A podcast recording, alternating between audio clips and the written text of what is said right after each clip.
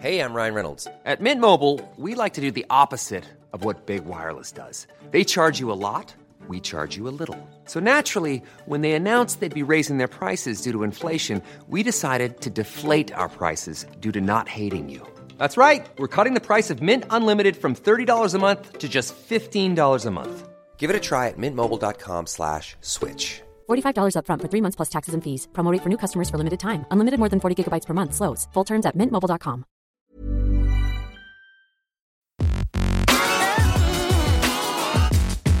Salut t'es qui? Le podcast de Frandroid.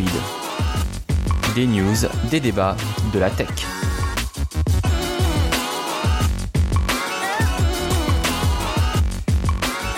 Salut à tous, c'est Lou de Frandroid et vous êtes dans la deuxième saison de Salut T'es qui, votre podcast dédié à la tech et au smartphone. Pour ce premier épisode, je suis accompagné de Cassim. Salut, bonsoir, bonjour, ça dépend de quand les gens euh, écoutent l'émission. C'est ça qui est bien avec le podcast, ils peuvent l'écouter quand ils veulent. Je suis également accompagné de Geoffroy Husson qui nous a rejoint cet été. Salut Lou Comment ça va Geoffroy? Ça va très bien et toi? Tu es content de, de venir dans Salut qui? Je suis ravi d'être d'avoir rejoint cette rédaction et d'avoir euh, enfin de participer au podcast aussi de Frandroid. Ah, J'espère que tes collègues sont gentils avec toi. Pour nous accompagner sur ce premier épisode, nous recevons Olivier Frigara, qui est donc euh, l'animateur de On refait le Mac. Bonjour Lou, comment ça va? Bah écoute, ça va très très bien. On te connaît surtout pour ton affinité, je dirais, avec euh, la marque concurrente euh, d'A- d'Android, du coup, euh, Apple. Oui, oui, il paraît, oui. oui. J'ai quelques addictions comme ça, mais euh, j'essaie de me soigner. Et ça tombe bien parce que c'est le sujet de notre premier débat. Il paraît qu'il y a eu une petite conférence Apple avec quelques annonces il y a quelques semaines. Est-ce que quelqu'un peut me faire le point à tout hasard? Olivier, peux-tu me dire un petit peu ce qui a été annoncé durant cette conférence? Euh, C'était la grande messe hein, technologique d'Apple, de l'église. hein. on a été tous devant nos, nos écrans. Non, je plaisante, on était en direct, hein, on refait le Mac. Comme chaque année au mois de septembre, euh, c'est l'occasion pour Apple de dévoiler de nouveaux iPhones. Donc, euh, on a eu euh, l'évolution, comme chaque année, tous les deux ans, d'une version S, une version un peu plus rapide des iPhone 10, donc les fameux 10S et 10S Max, une version un peu plus grand, grand format qui, qui se rapproche des phablettes euh, qui sont plus connues dans le monde Android que dans le monde iOS. On a vu une nouveauté euh, plus intéressante pour le, pour, le- pour le commun des mortels, je dirais, les iPhone 10R, des modèles un peu, un peu moins chers, Un on peu. en parlera. On commence pas déjà à, à troller, s'il vous plaît. Et, euh, et moi, ce que je trouve la nouveauté la plus intéressante, euh, et la plus certainement la plus innovante et euh, qui, euh, qui va constituer pour moi la- la- le vrai lancement de ce produit, la nouvelle Apple Watch, la Series 4, qui est, qui est, qui est enfin arrivée, arrivée à maturité. Alors tu parles de troller quand même, mais j'ai envie de jeter un petit pavé dans la mare. C'est vrai que le prix euh, a beaucoup fait réagir euh, sur les euh, sur les réseaux sociaux. Quel, quel est ton point de vue, toi, là-dessus, sur le, le prix du XS Max notamment, qui était à 1629 euros si je En version maximale. En version euh, 512 512 gigas, gigas, ouais. ouais. ça c'est plutôt autour des 1000 euros si on, si on est dans une version un peu plus raisonnable. Mais je pensais, et on, l'avait dit dans FL Mac déjà l'année dernière, qu'on avait atteint un palier et un sommet l'année dernière avec l'arrivée de l'iPhone 10. On pensait qu'il était un peu plus cher que d'ordinaire parce qu'effectivement Apple était en retard par rapport à l'univers Android et Samsung notamment sur l'utilisation des écrans OLED. Oui, on peut être objectif. dans le Ouais. monde Et Apple. du borderless aussi. Et du borderless, ça va de Ouais. pair. Hein. Et, euh, et que, étant donné qu'il n'y avait qu'un seul fournisseur d'écran euh, Samsung, pour pas le nommer, hein, il le facturait très cher. hein. C'était le, le- le composant le plus cher euh, au- euh, qui équipait euh, l'iPhone 10 l'an passé, au plus de 250 euh, dollars. Mm. Bon, non, c'est un peu moins cher parce qu'ils en ont produit quelques millions, mais quand même. Donc on pensait naturellement que cette année, les prix allaient à la baisse. Ils allaient un petit peu euh, essayer de rivaliser avec euh, les marques, euh, notamment chinoises, qui sont très compétitives en termes Mm. de prix. Euh, et en fait, non, pas du tout. Ils sont restés au même niveau de prix, voire même augmentés, parce que là, là, il est vrai que la, la mémoire se facture à, à prix d'or chez Apple, et c'est plutôt là où c'est vraiment dommageable, pour pas dire scandaleux, la manière dont Apple facture euh, la location mémoire de ses iPhones. Ça t'a surpris euh, cette annonce de prix? Ça m'a surpris, oui, non, ça m'a surpris, oui, bien sûr, en tant que consommateur, mais après, quand on prend du recul et quand on voit effectivement, et, et chaque, fois on la, on la sous-estime, euh, c'est la capacité, la force d'attraction de cette marque qui est phénoménale. Euh, qui, euh, voilà, qui, euh, elle, a, elle a plus de 40 ans maintenant, euh, elle s'est construite et, euh, et la marque arrive à attirer des, des, de plus en plus d'utilisateurs, plutôt, c'est vrai, qui ont un fort pouvoir d'achat. Et ce qui est intéressant, c'est de voir, par exemple, je discutais l'autre jour avec quelqu'un qui est assez proche d'un opérateur euh, Vous allez pouvoir le deviner qui c'est, qui, euh, qui plutôt les VIP en France euh, et qui ont donc un fort pouvoir d'achat et qui veulent beaucoup de, de services. Mhm.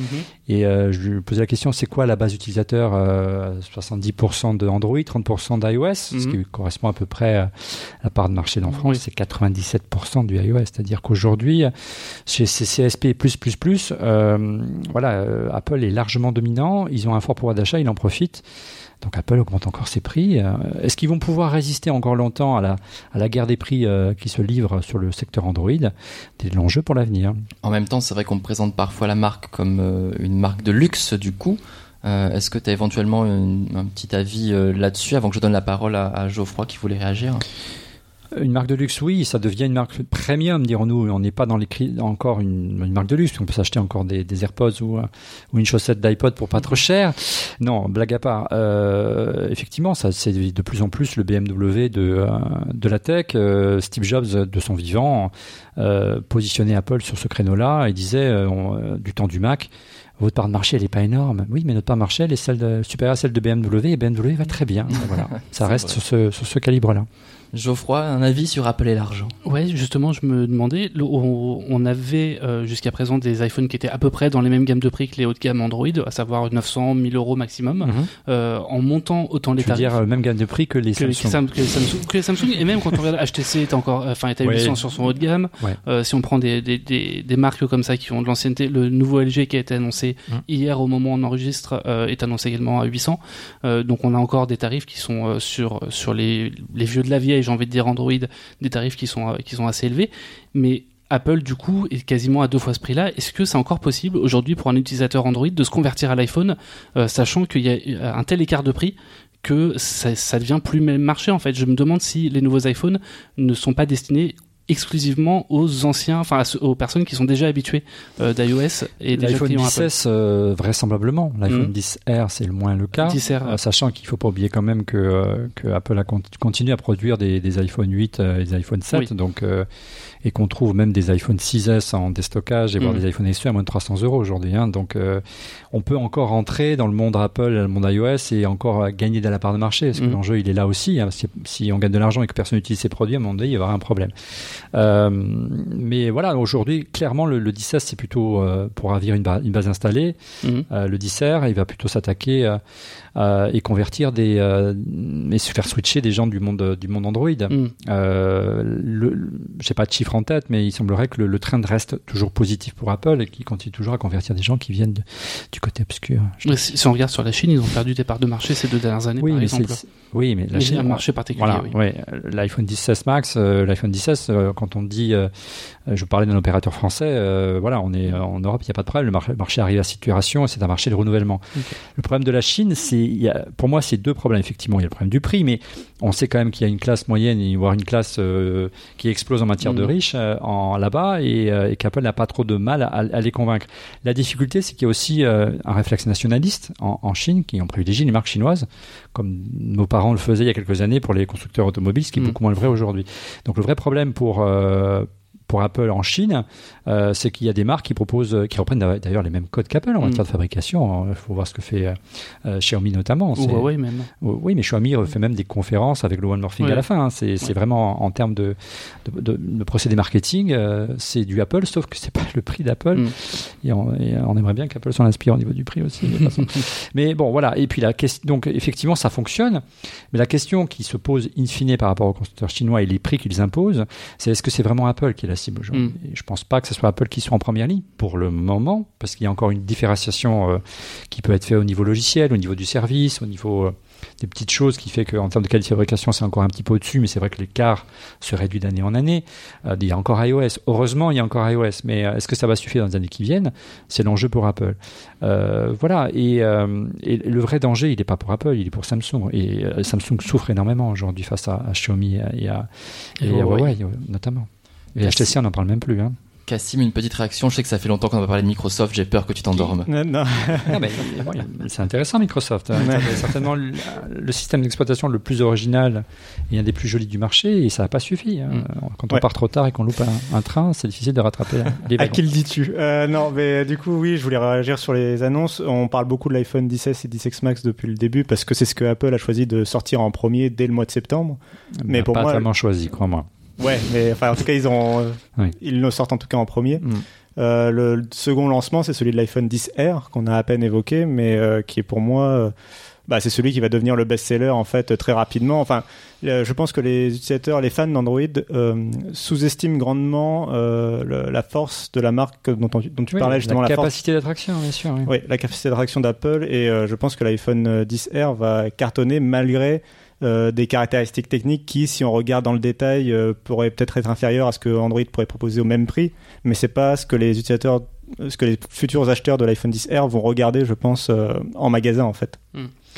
Oui, alors, il faut pas. ça veut pas dire qu'il n'y a pas forcément des gens qui, qui aiment pas la belle ouvrage dans le, dans le monde Apple et le monde iOS. Non, non, mais c'est vrai que c'est un, un ensemble, c'est une, euh, c'est un cocktail euh, équilibré entre euh, maîtrise matérielle et logiciel, et ça, c'est ça la- l'ADN d'Apple. Mm. C'est à la fois proposer un, un système suffisamment fluide puisqu'on peut l'adapter à, à ses besoins. Derrière, on conçoit vraiment un produit qui correspond à sa fois logiciel et enfin, il y a une vraie interaction entre les, les deux plateformes, et ça, c'est la richesse d'Apple aujourd'hui. Ils ont réussi à en tirer profit puisqu'ils arrivent même aujourd'hui à, à produire des, des puces sur, sur mesure par rapport à leurs besoins. hein. Ils ont même conce- concevoir, designer leurs puces aujourd'hui. Donc un- on voit que c'est un vrai une valeur ajoutée. Elles sont fabriquées par Intel de mémoire, c'est ça les, euh, les nouvelles? Non, elles sont fabriquées par TC, TSMC, je crois, de Oui, la marque chinoise.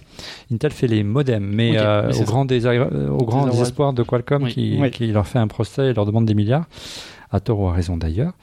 Euh, bref, euh, donc l'enjeu, c'est c'est cela, c'est-à-dire que souvent des caractéristiques techniques qu'on va voir dans, dans un iPhone peuvent paraître euh, un peu bizarres, notamment euh, le- les iPhones RAM. ont, ont toujours été euh, sous-explo- sous- sous-équipés en RAM, hein, 2 Go, 3 Go, cette année 4 Go, waouh, quel progrès.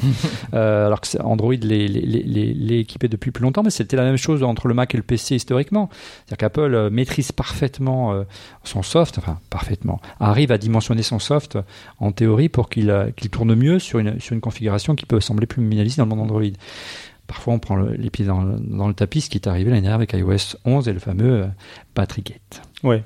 Ouais, en, en tout cas, on n'est pas en train de répéter ce que était euh, l'iPhone 5C par exemple en son temps. euh, Non, avec on le n'est 10R. pas- Voilà, on est, on est sur quelque chose de plus qualitatif. de et plus quali, de plus ambitieux, euh, mais sauf que euh, les mêmes perfs que, que l'iPhone XS, euh, 10S, hein, c'est dur à dire, euh, mais sauf qu'on n'a pas un écran OLED, on a un écran LCD. Mais pour le grand public, la différence entre les deux, à mon avis, euh, sera pas si incroyable. Enfin, je pense pas. Bah, Je je pense que pas- les gens qui achèteront l'iPhone 10R sont très contents de leur téléphone. Oui, par rapport à ce qu'ils ont eu auparavant. Ce sera le premier téléphone grand public, au sens qui sera à moins de 1000 euros euh, chez Apple, à ne plus proposer de boutons et du. De borderless. Donc effectivement, ce sera un progrès pour beaucoup de gens qui étaient au- auparavant avec un, smartphone avec une allure plus classique, dirons-nous. Mm. Alors toi justement Olivier, tu as eu la chance de mettre la main sur ces nouveaux produits. Qu'est-ce que tu en as pensé? Alors, par rapport au, euh, à la version précédente de l'iPhone 10, on peut penser qu'il n'y a pas énormément de- de- d'écart. Mhm. Déjà, l'écran, évidemment, le 10S Max euh, fait toute la différence quand on commence à avoir un petit âge avancé comme le mien et que euh, bah, il faut commencer à faire des petits efforts pour lire, d'avoir un écran plus grand, euh, c'est un, un vrai bonheur. Donc, ce côté-là, euh, l'écran est immersif. C'est un- c'est certainement l'un des meilleurs, si c'est pas le meilleur écran du marché, bien qu'il n'est pas qu'il soit produit, soit produit par euh, par le- Samsung. ouais. par le meilleur ennemi d'Apple, à savoir euh, Samsung. Euh, donc l'écran est top. Il y a des vrais, des pro- il y a des vrais progrès en matière de, euh, de photos également, parce que le défaut de l'iPhone euh, a toujours été un petit peu en retrait par rapport au monde Android, notamment en basse lumière. Là, notamment dès qu'on active euh, le, le zoom en basse lumière, c'est beaucoup mieux. Euh, et puis surtout, ce que moi j'apprécie, de par la- la- la- le fait que la taille augmente, eh bien, la batterie tient la journée, largement la journée. Avec l'iPhone 10, j'avais du mal à tenir. hein. Ah ouais. En milieu d'après-midi, il fallait vite que je recharge. Moi, je suis un, je suis un gros, un gros utilisateur de. Je suis toujours sur mon téléphone, ce qui est un temps d'écran est très utile. hein, la fonction qui permet de savoir Mm. combien de temps vous passez sur, Sur iOS. iOS hein, il y 12. a l'équivalent sur Android également. Et là, on se rend compte qu'on a tendance à surconsommer. Mais bref, euh, beaucoup de progrès. Et ce qui m'a vraiment le plus impressionné, mais on n'en a pas l'usage au quotidien, c'est la puissance. C'est-à-dire quand on commence à faire des tests de puissance, à commencer à faire un petit peu de réalité augmentée, on se dit waouh, ça, ça- c'est vraiment, vraiment impressionnant. Reste à, à développer les usages autour de ça, c'est encore un peu tôt. C'est plus euh, de la démo aujourd'hui. Euh, et c'est fou de se dire que que il y avait il y, avait un tweet là, on en a parlé dans Refait le Mac là, la semaine dernière, un tweet de, de Laurent Alexandre, le, Mm. le, Le docteur, chercheur. docteur et chercheur, fondateur d'Octissimo notamment, qui a sorti un bouquin qui s'appelle euh, enfin sur l'intelligence artificielle, Mm. une nouvelle intelligence, et euh, il il faisait une comparaison intéressante. Il y a en 2002, je crois, lors des le gouvernement français avait acheté un supercalculateur pour faire la simulation des des bombes atomiques hein, euh, pour éviter de, de, de, de les faire exploser réellement, ce qui est plutôt Mhm. une bonne, une bonne chose. Et la puissance de ce superordinateur, c'était supercalculateur, c'était c'était 5 teraflops, la même puissance que la puce A12 qui est dans l'iPhone aujourd'hui, donc c'est dingue. De miniaturisation, oui. peu d'années quand même malgré tout Ouais. dirons-nous. Tu as évoqué euh, l'écran justement, donc cet écran fabriqué par euh, Samsung qui est donc le meilleur écran de smartphone. D'après DisplayMate, oui, qui est, euh, qui est donc un site qui cherche, enfin qui, qui calcule, qui mesure euh, avec plein de données, avec plein de plein, plein de chiffres, euh, les, les différentes performances des écrans les uns par rapport aux autres, et qui du coup effectivement a conclu que l'iPhone 10s Max propose le meilleur écran sur smartphone. Euh, possible sur téléviseur, Je comprends sur PC, sur tablette, euh, alors que oui justement, comme tu l'expliquais, le- l'écran est conçu, enfin la dalle en tout cas est conçue par Samsung Hmm. euh, Et produite aussi, et qui pro- et donc euh, est produite après, enfin produite par Samsung et Samsung qui propose son Galaxy S euh, Note 9 qui a une dalle inférieure. Oui, alors pourquoi, Je cherche pas, c'est Android. Hein. pourquoi Samsung ne met pas ses meilleures dalles sur ses smartphones Voilà, alors du ça c'est la question de tous les lecteurs. mais c'est le ça, mais, mais c'est pas une question de dalle, c'est une question d'optimisation, c'est une question de calibrage et, euh, et là-dessus probablement, en tout cas que euh, Apple a un calibrage qui est, qui est plus affiné, euh, plus affiné que celui de Samsung. On, on le sait historiquement, euh, Samsung c'était historiquement un fabricant d'écran. Mm. Ça reste euh, le meilleur fabricant d'écran. D'ailleurs, euh, Apple a été euh, chercher ses dalles là-bas. Mais on sait qu'ils ont une tendance chez commercial, marketing chez Samsung, notamment plutôt sur les téléviseurs, mais c'est aussi le cas pour les pour les smartphones, de tendance à, produire des écrans qui sont très flatteurs. Mm. Qui Et sont des pas couleurs très vives. oui, c'est-à-dire qu'on passe dans le rayon, on voit un écran, waouh, ça clate, ça explose, les couleurs sont magnifiques. C'est moins le cas, c'est moins le cas ces dernières années que Oui, il y a mais ça 3-4 ans encore. Oui, mais ça reste dans la, Oui, oui. dans l'ADN de la boîte. Donc c'est moins flagrant qu'il y a quelques années et, et je pense que c'est peut-être une explication euh, qui explique qu'aujourd'hui euh, le paramétrage n'est pas le même, le- Mm. l'approche n'est pas la même. Euh, et lorsqu'on fait une photo, des fois on est, on est surpris quand on, on a fait quelques tests, puisqu'on a comparé dans la dernière émission le Note 9, le S9 avec l'iPhone euh, 10S Max. Euh, on- la photo sur l'écran est, est topissime euh, Mm. sur le Note 9. On le met sur le Mac euh, dans Photoshop. Ah, c'est bizarre, c'est pas pareil. Alors, soit Apple calibre mal ses écrans de Mac, soit euh, peut-être qu'il y a, il y a une bidouille de calibration qu'on comprend pas chez Samsung. Alors ok, il a peut-être le meilleur écran, mais il fait pas les meilleures photos apparemment. Oui, c'est euh, DxO, le spécialiste, un peu. euh, donc, ils vendent, de- enfin, ils, ils- ils vendent leur capacité à, à, comment dire, optimiser les appareils photo pour euh, les euh, fabricants de smartphones. Et ils font tout, euh, assez régulièrement des tests des smartphones. Euh, ils ont un protocole de test assez complet de Mm. Toutes les conditions possibles. Le DxOMark. Le fameux DxOMark que, dont- que les fabricants utilisent de plus en plus pour vanter les mérites de leur appareil photo. Et donc, ils ont testé euh, le Allez, l'iPhone plaisir. 10s Max. Allez. Et bah écoute, il s'en sort pas si mal que ça quand même, il s'en sort très bien même. Ah, il passe arrive- devant les pixels, devant voilà. les notes. euh, Il arrive à la deuxième position. Il Mm, n'arrive qu'à malheureusement qu'à la deuxième position. oui. Euh, euh, le premier le reste. premier Bah, qui est le premier suspense ce serait euh, c'est Huawei avec son P20 Pro, le fameux à trois capteurs photo, euh, voilà, qui est Sorti depuis le début, de l'année. d'année. euh. C'est ça, qui est depuis le début de l'année Bah, le il- champion en photo. quoi. Il a trois capteurs déjà, donc c'est quand même un, un avantage énorme. Il par triche, rapport tu veux dire, c'est ça Mais non, mais c'est pas qu'il il triche. mais il même pas forcément. plus. On avait, on avait les Google Pixel 2 qui n'avaient qu'un seul capteur et qui étaient aussi excellents en photo. Alors qu'il y avait une puce dédiée pour la photo, mais qui était Oui, très bon en c'est quand photo. même un avantage quand tu fais de la photo d'avoir Plus de lumière, plus de lumière, d'avoir de données, un, en un fait. grand angle et d'avoir un zoom, c'est quand même agréable, toujours d'avoir plutôt garder une focale fixe. Euh, et puis ils sont associés à l'ECA, bordel, Mm. donc c'est pas rien. Ouais. Euh, alors est-ce que c'est vraiment une association ou c'est du marketing? Oui. Je sais pas, mais, Apparemment, il y a des bureaux de chez l'ECA, qui, Voilà. enfin, des bureaux, des employés de l'ECA qui bossent directement dans les mais, bureaux de euh, Huawei. on est arrivé nous la semaine dernière lorsqu'on les a comparés, parce qu'en plus du Note 9 et du S9, on a comparé le P20 Pro et pour nous le meilleur smartphone photophone du marché, ça reste le P20 Pro. Mm. Il n'y a aucun problème là-dessus. Mais est-ce qu'aujourd'hui, c'est un critère suffisant pour faire de l'ombre à Apple? On voit que les constructeurs euh, communiquent beaucoup autour de la photographie, les campagnes publicitaires Mhm. dans les grandes villes. Mhm. il y a- on voit que ça, notamment Samsung et, et Huawei. Mais je pense que le, la personne qui en, qui en prend plein la gueule en ce moment sur ce créneau-là, c'est Samsung. C'est Samsung qui a tout misé Mhm. sur la photo. Oui. Et, euh, Et pourtant, il y avait un Note 9 qui était très très bon aussi en photo, hein, pour le coup. Et, et selon toi, quel pourrait être justement l'argument numéro un euh, pour iPhone euh, quand, quand il veut vendre justement, enfin quand on veut vendre un iPhone pour Apple plutôt c'est- C'est un écosystème. Euh, moi, je passe de, de mon iPhone à un iPad, c'est transparent. Euh, je passe de mon Mac à mon iPhone, c'est transparent. Je mets mes AirPods sur l'un, ça passe sur l'autre, ça, ça fonctionne. Euh, déjà, euh, c'est un esprit. C'est une- voilà, c'est un, une plateforme qui, euh, qui, qui- où il n'y a pas forcément de frontières quand tu passes de ton PC à, à ton Android. Donc ça, c'est plutôt agréable. Euh, partage des mots de passe, etc. Donc moi, ce que je privilégie, c'est avant tout la, la convivialité, la, la fluidité que propose la plateforme aujourd'hui par rapport au monde Android. Mais c'est vrai que l'écart se, est de moins en moins important. Il y a quelques années, il était phénoménal. Euh, J'avais un Android à la main, je me faisais chier, quoi, parce que c'était, Mm. je trouvais ça pas fluide. Je trouvais que c'était pas ergonomique. euh, mais, mais euh, en fait, il n'y a pas 50 manières de naviguer. Et qu'à un moment donné, les, les usages s'unifient. On l'a vu même Apple, hein, qui a supprimé le bouton. Et aujourd'hui, on navigue dans un iPhone comme on naviguerait dans un euh, dans un Android. Donc, on peut se dire, est-ce que c'est bon pour Apple parce que on peut plus facilement passer de l'Android à, à l'iPhone, ou au contraire, c'est bon pour Android parce qu'on va plus facilement passer de, de l'iPhone à Android, ce qui était assez compliqué avant, parce Mm. que voilà, il y avait des réflexes qui étaient difficiles à acquérir. Bref. Voilà, y y en termes de convivialité, en termes de, euh, de qualité de production et de savoir-faire, euh, voilà, ça reste une tradition dans l'ADN de l'entreprise. Euh, le problème, c'est qu'ils le font, ils le facturent de plus en plus cher, et certainement trop cher à mon goût.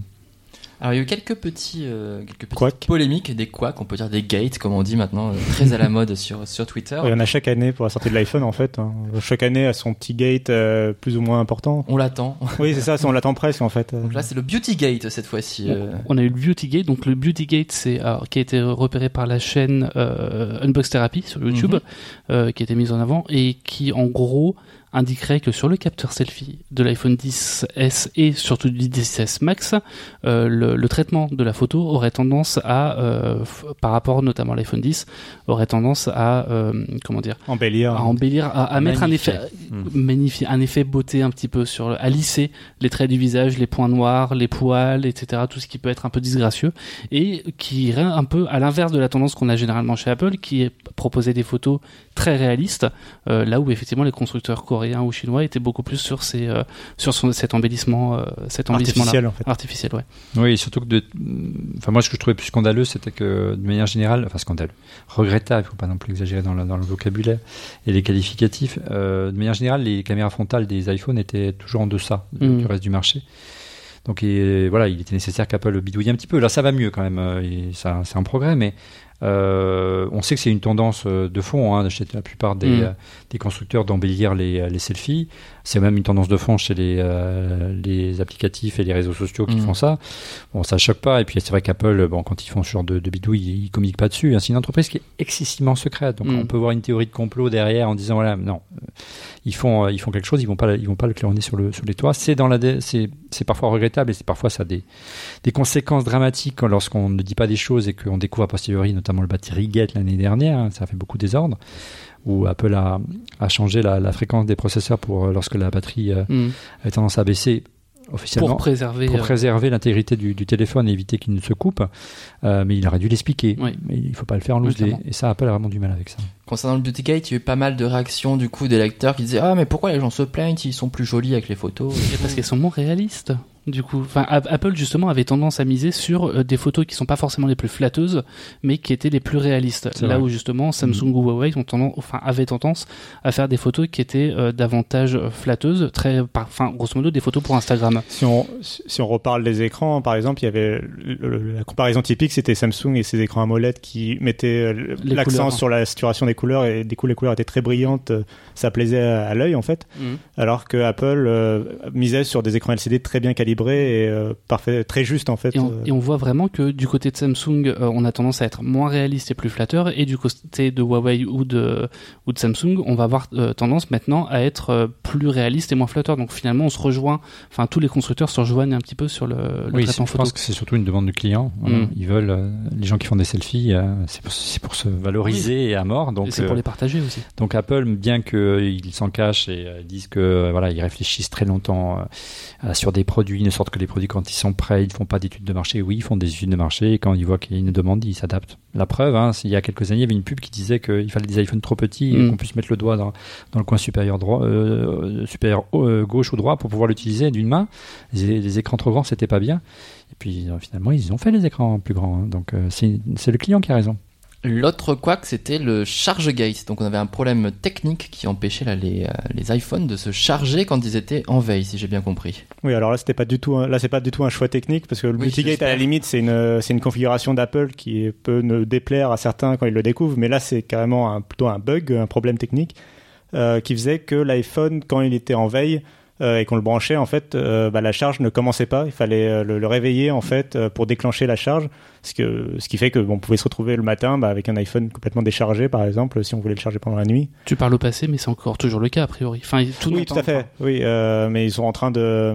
J'en parle au passé, oui, parce que Oui. enfin, je décris le problème, mais effectivement, ils sont en train de, trouver un correctif. A priori, dans la Mm. bêta de iOS euh, 12.1, euh, il y a déjà un correctif qui est en place. Donc euh, maintenant, il faut attendre que la bêta euh, se, Se finisse et, euh, et que ça se passe en version stable.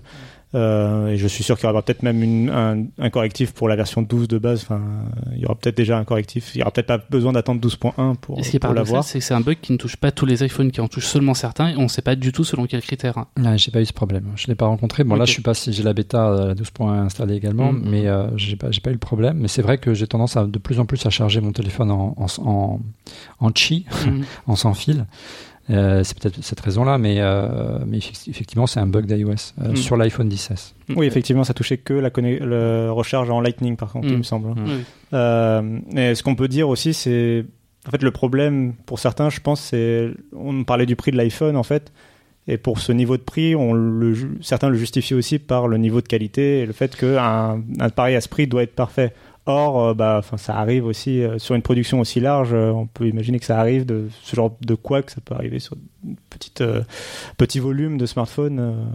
Oui, on s'attendrait à une, une exigence et à un niveau de qualité irréprochable, mais ça reste des produits techniques, des produits informatiques qui, sont soumis aux bugs malheureusement. Et ça, ça vient pas du matériel, là, en l'occurrence, ça vient de- du système. Mais, Mm. mais, mais, mais voilà, mais c'est. Qu'est-ce que ça veut dire euh, Apple vend trop cher ses produits? Euh, Encore une fois, Apple ne met pas un revolver sur la table des gens en disant achetez mes produits. Les gens Mm. sont libres d'acheter leurs produits s'ils le veulent. Quoi. Euh, après, qu'on peut considérer que, que ce soit pas euh, malin ou intelligent d'acheter un produit si cher, euh, ça le droit de chacun.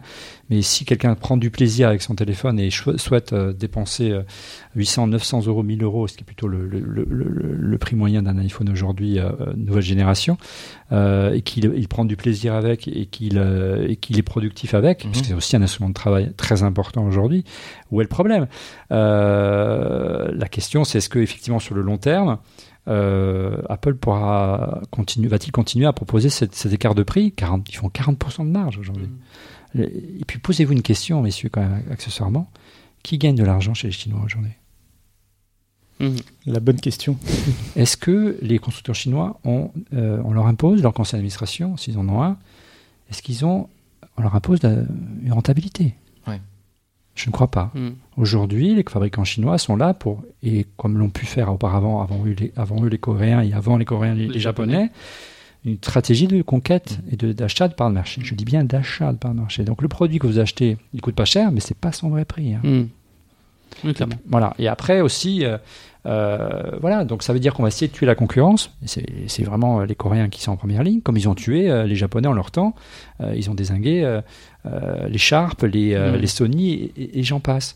Euh, voilà. Donc on a une stratégie de conquête aujourd'hui des Chinois. Euh, et après, euh, ne vous inquiétez pas, hein, les prix vont remonter. hein. Il n'y a pas de problème. Et on a vu les prix, avec l'Oppo Find X notamment, qui est vendu à 1000 euros. ouais. On, puis on a vu les prix de Samsung remonter aussi. euh, Oui, au mais début, le problème de Samsung, voilà. c'est qu'ils peuvent plus se permettre de. Oui. Voilà, leur, concurrent c'était Apple, donc euh, le, le, le premium chez Apple, dans, le- dans mon Android, c'était dans mon Android, on voulait du premium Android, on prenait un Samsung.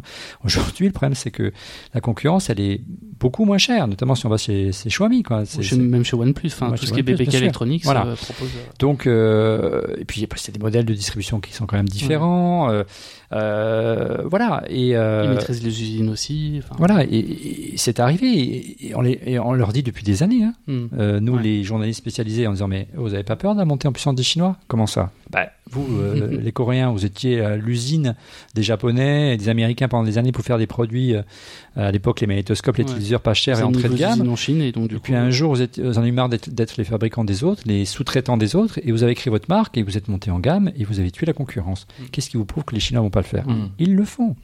Justement, tu parles beaucoup de, concurrence. La concurrence, là, elle arrive en octobre. Il y a beaucoup, beaucoup de smartphones qui vont être présentés. Ça va être quoi en gros la concurrence face à, Apple? Euh, bah ouais, ça se bouscule, ça se bouscule beaucoup au portillon là. Donc du coup, septembre c'était le mois d'Apple, octobre c'est le mois d'Android, je pense on peut le dire.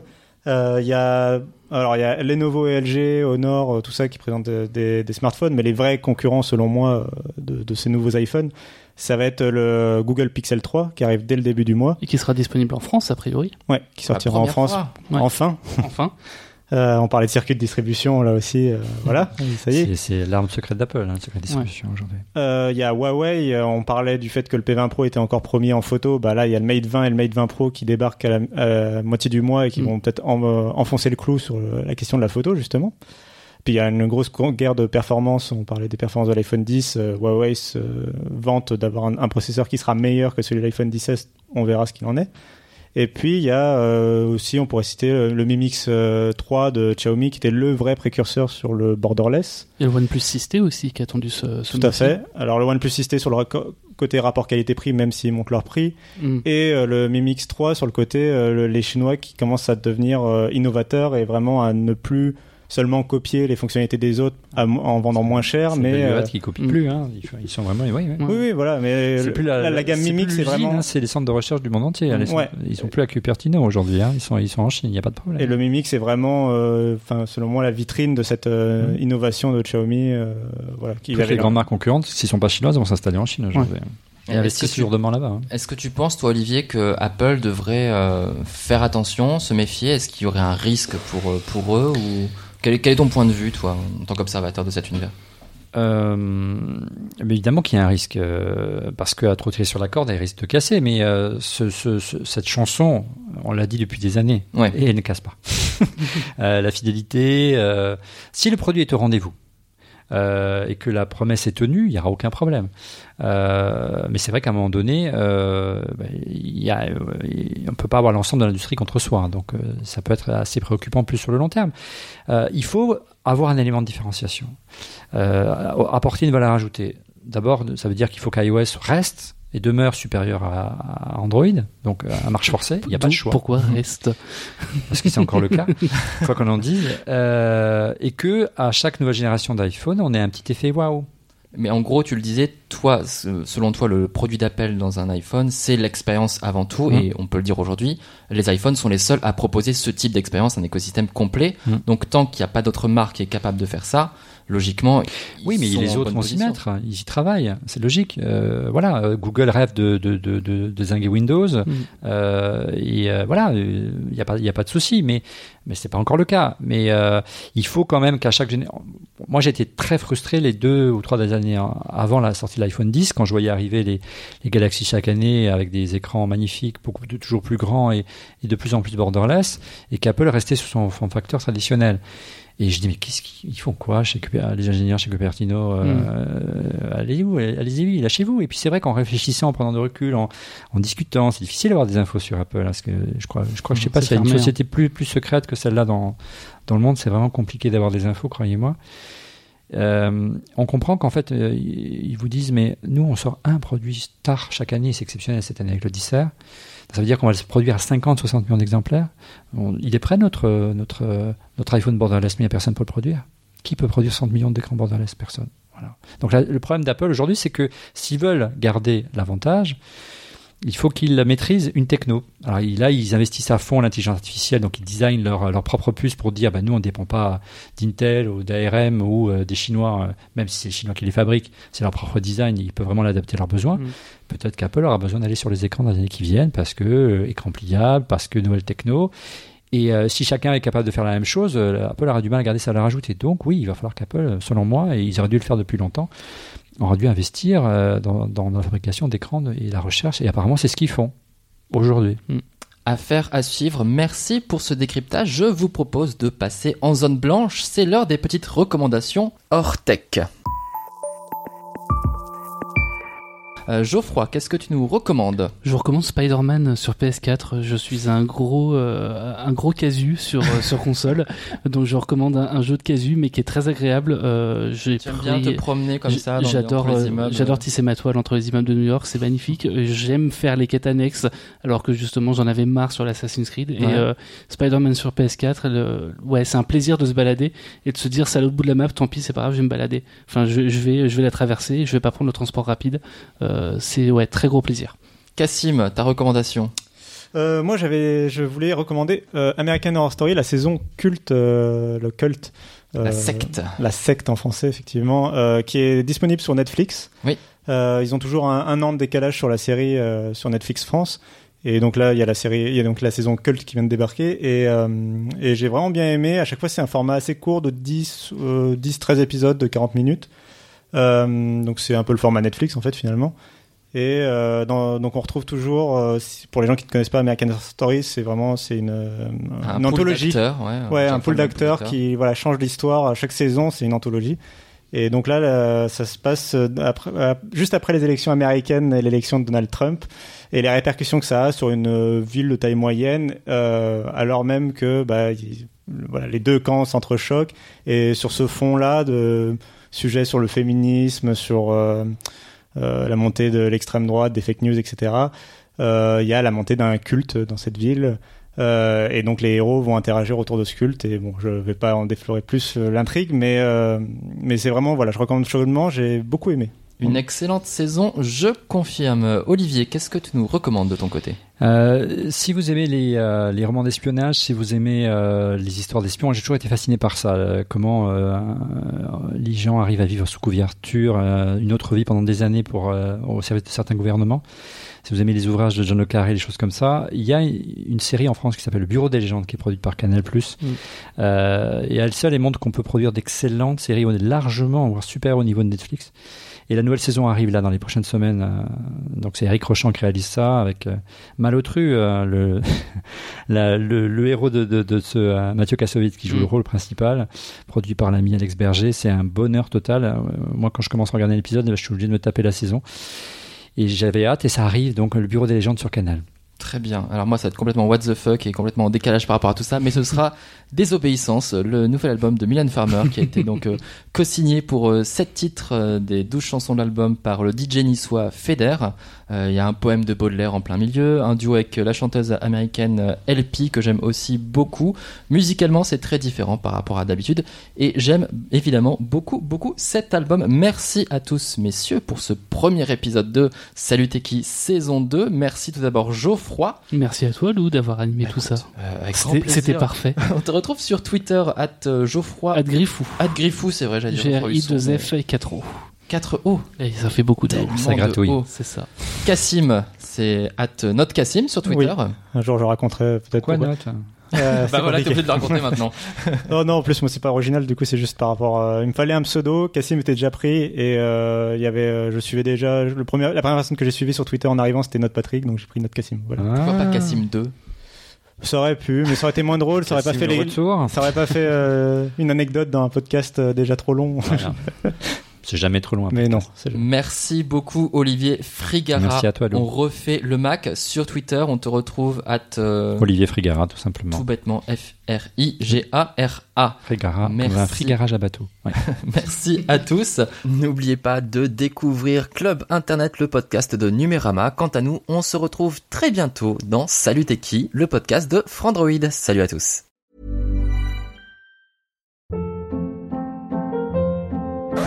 Hold up. What was that? Boring. No flavor. That was as bad as those leftovers you ate all week. Kiki Palmer here, and it's time to say hello to something fresh and guilt-free. Hello Fresh. Jazz up dinner with pecan-crusted chicken or garlic butter shrimp scampi. Now that's music to my mouth. Hello Fresh. Let's get this dinner party started. Discover all the delicious possibilities at hellofresh.com.